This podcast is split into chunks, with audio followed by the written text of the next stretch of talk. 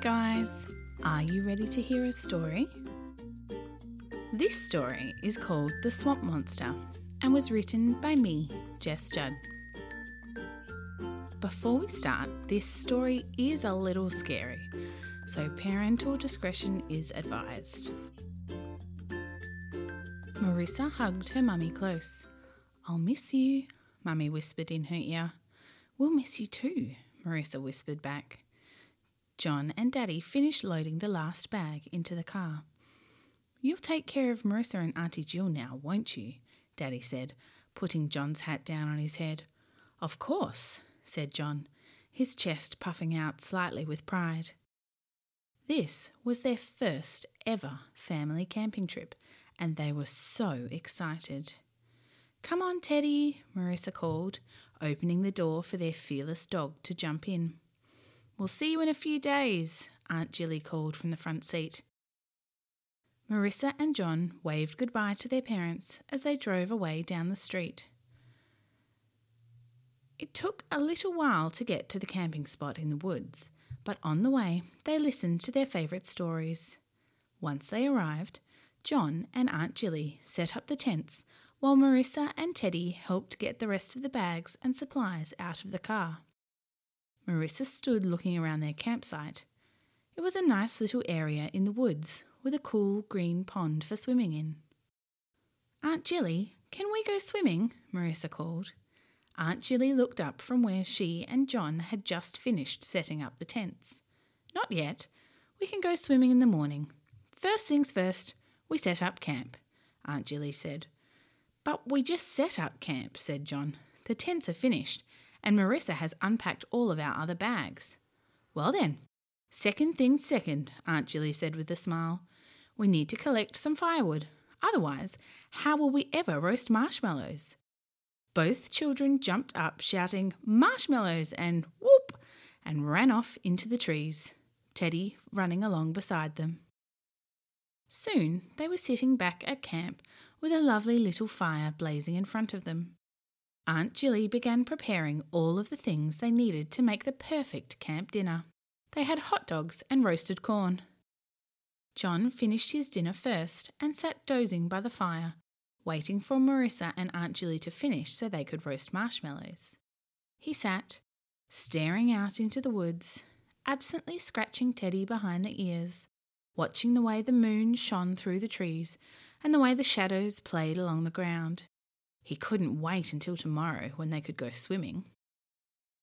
I wonder if the moon is high enough for me to see its reflection in the pond, he thought to himself, turning around to look. Sure enough, there on the surface of the water was the silvery reflection of the moon. The watery twin quivered slightly as little ripples moved on the water. John sat watching it for a few minutes, and then suddenly he thought that the ripples looked larger, and then larger still. Not by much, but enough to be noticeable. John sat up straighter. Perhaps a gust of wind had blown across the pond. He put up a hand, trying to see if a wind had picked up. He couldn't feel anything, but the ripples were definitely bigger than they had been. The reflection of the moon was completely distorted now. If it wasn't the wind, what could be doing this? John wondered. Ripples were formed when something was dropped into water. Maybe something had dropped into the water. Or, John had a terrible thought, maybe something that was already in the water had started to move. John searched the surface of the water, trying to find the source of the disturbance but all he could see was the moon and some stars reflected on the water. Wait a minute, he thought. Stars are too far away to reflect off the water. Looking closer, John realized that what he had thought to be the reflection of two stars were actually two luminescent spheres that looked like eyes, and they were pointed right at him. John! Aunt Jilly said loudly, her voice making John jump and turn towards her. You're going to miss out on all the marshmallows. Did you want some? John nodded absently. He quickly turned to look back at the pond, in case whatever was swimming in there was coming for him. but all he saw was the smooth surface of the water, reflecting back a still, silvery moon. John shook his head and took a deep breath. His stomach was so full, and it had been such a long day, he must have fallen asleep and dreamed he saw something in the water. Marisa, don't eat them all, he cried out, grabbing some marshmallows to roast.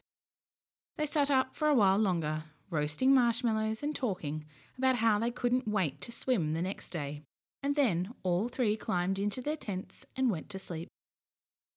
They had only been asleep for an hour or so when John was woken up by Teddy, who was lying next to him. Teddy was watching the front of the tent and quietly growling deep in his throat. What is it, boy? John whispered. Teddy looked up at John briefly, then turned his gaze back to the front. He had stopped growling now, but his ears were twitching backwards and forwards, as if he was listening for something. John listened, holding his breath, to see if he could hear anything moving outside. He thought he could hear the sound of water in the pond, lapping quietly at the edge. He almost thought he could hear a kind of wet, slapping sound, too.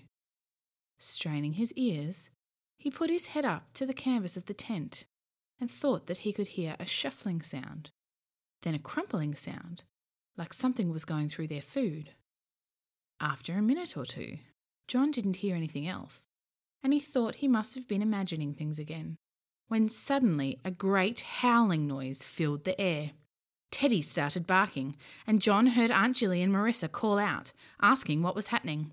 John raced out of his tent and stopped just before the fire pit. There, standing on the other side of their fire, was a hideous looking beast. It was almost as tall as Aunt Jilly and had dark green fur. It had two small horns on its head, and the hair sticking out around it was hanging down over its eyes. Those eyes! They were what John had seen moving towards him in the pond earlier that night. Who are you? John cried. What do you want? The thing looked at him and howled again. Aunt Jilly and Marisa had come out of their tent and were now standing, staring at the creature.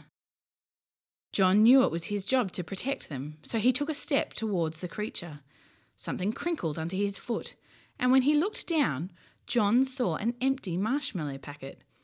He looked back up at the creature and realized that even though it was making a lot of noise, it wasn't coming at him or threatening him in any way.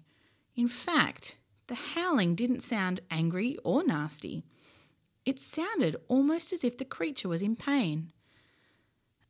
Um, are, are you all right? he asked shakily. The creature looked at him and shook its head. It held out its hand, and John caught a brief smell of burnt hair before the creature quickly pulled its hand back and put its fingers in its mouth. Did you hurt your hand? John asked. The creature nodded, its fingers still in its mouth. Can can we help you? asked Aunt Jilly, coming up behind John, holding Marisa's hand. The creature pulled its fingers out of its mouth. I've been watching you mob all over from the billabong. I wanted to have a crack at what you were doing before, it said in a deep voice. I was a bit of a drongo, though, and got my hand too close to the fire. Huh? said John. You mean you were trying to roast marshmallows and you burnt your hand in the fire? Marisa said, peeking out from behind John. The creature nodded again. Can I shove my hand in your esky? it asked. Our what? Marisa said. The creature pointed to Aunt Jilly's cooler. Oh, I've got something better than that. Will you let me take a look at your hand? Aunt Jilly said. The creature hesitated. We're nice people, John said. Please let us help and then we can show you how to properly roast marshmallows. The creature looked at them and nodded its big, shaggy head. Marisa, please grab my first aid kit out of the tent, Aunt Jilly said, sitting down by the fire and patting the ground next to her. John stood close to Aunt Jilly, just in case. They still didn't know who or what this creature was. Marisa came back with the first aid kit while Aunt Julie was looking at the creature's hand. It doesn't look too bad. Some of your fur is a little singed and your skin is a bit red, but I can put some cream on which should help. Why don't you tell us about yourself? Aunt Julie said, opening up the kit.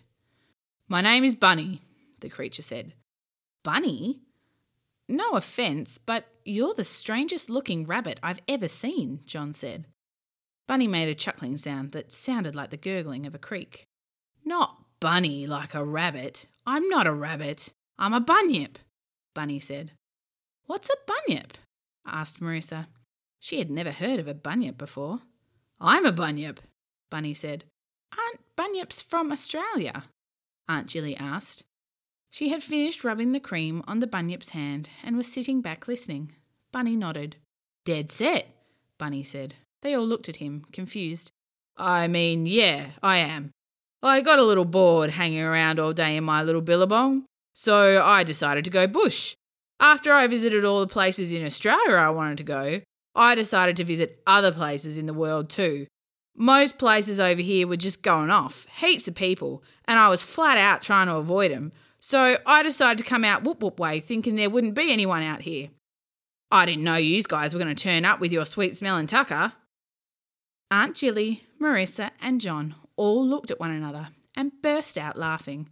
They had no idea what Bunny was saying. Why don't you sit around the fire with us and we'll share some marshmallows and you can explain what exactly you just said, Aunt Jilly said. Ha, no worries, mate. Maybe you can chuck one of those snags on the fire too. Aunt Jilly just shrugged as she pulled the cooler towards the fire.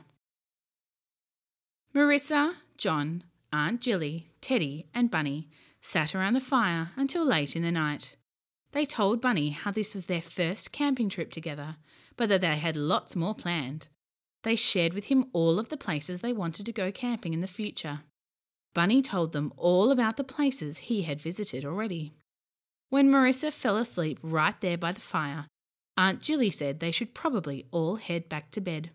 No worries. I'll take a kip in the billabong and see you all in the morning for brekkie, Bunny said. And he did. They all had breakfast together before spending the morning swimming in the pond. Bunny was an amazing swimmer and taught them all how to do backflips in the water. In the afternoon, Bunny showed Marisa and John how to spot edible plants and bugs all around them while they were hiking in the woods. I normally do this in the bush back home, but your woods aren't too different. I mean, fair dinkum, bush tucker is still bush tucker, right? The children just laughed. Finally, it was time for them to pack up camp and head home. I miss my parents, but I'm going to miss you now, Bunny, said Marisa, giving his hand a small squeeze. Yeah, nah, me too, little mate, Bunny said, ruffling her hair. John came over and handed Bunny an unopened bag of marshmallows and a good long stick. Here, these are for you. Just make sure you use the stick like we taught you so you don't burn your hand again, he said, smiling. Bunny assured John that he would. The family packed their belongings into the car, gave Bunny one last hug, Teddy gave him a lick, and Bunny licked him right back. Then they drove away, honking the horn and waving out the car windows. John looked back just in time to see Bunny slipping back into the pool, sending shimmering ripples out on the water in the afternoon sun. I can't wait to get home and tell Mummy and Daddy all about Bunny, said Marisa. Do you think they'll believe us? Well, I hope you all enjoyed that story, and hopefully, those of you who are not incredibly familiar with the uh, thick Australian accent and words understood those things I was saying just then. This story was specifically written for our amazing patron Jilly and her niece and nephew, Marisa and John, and their fearless dog Teddy. Thanks to Jilly and her kind donation, we're able to keep the lights on here at Storytime. We greatly appreciate you and all of our patrons. Also, thanks to Anu Mayor from the USA, Ben Name from Australia, Riley from Kansas, Harper from Great Britain, Jaden and Skylar from Taiwan, Sahara from Barbados, Ellie and Tom from California, Ada from England, Tori from Durban in South Africa, Lilia from the USA, and Alexander from Australia. We're so glad you all enjoy our stories. Keep listening. We'll see you next time.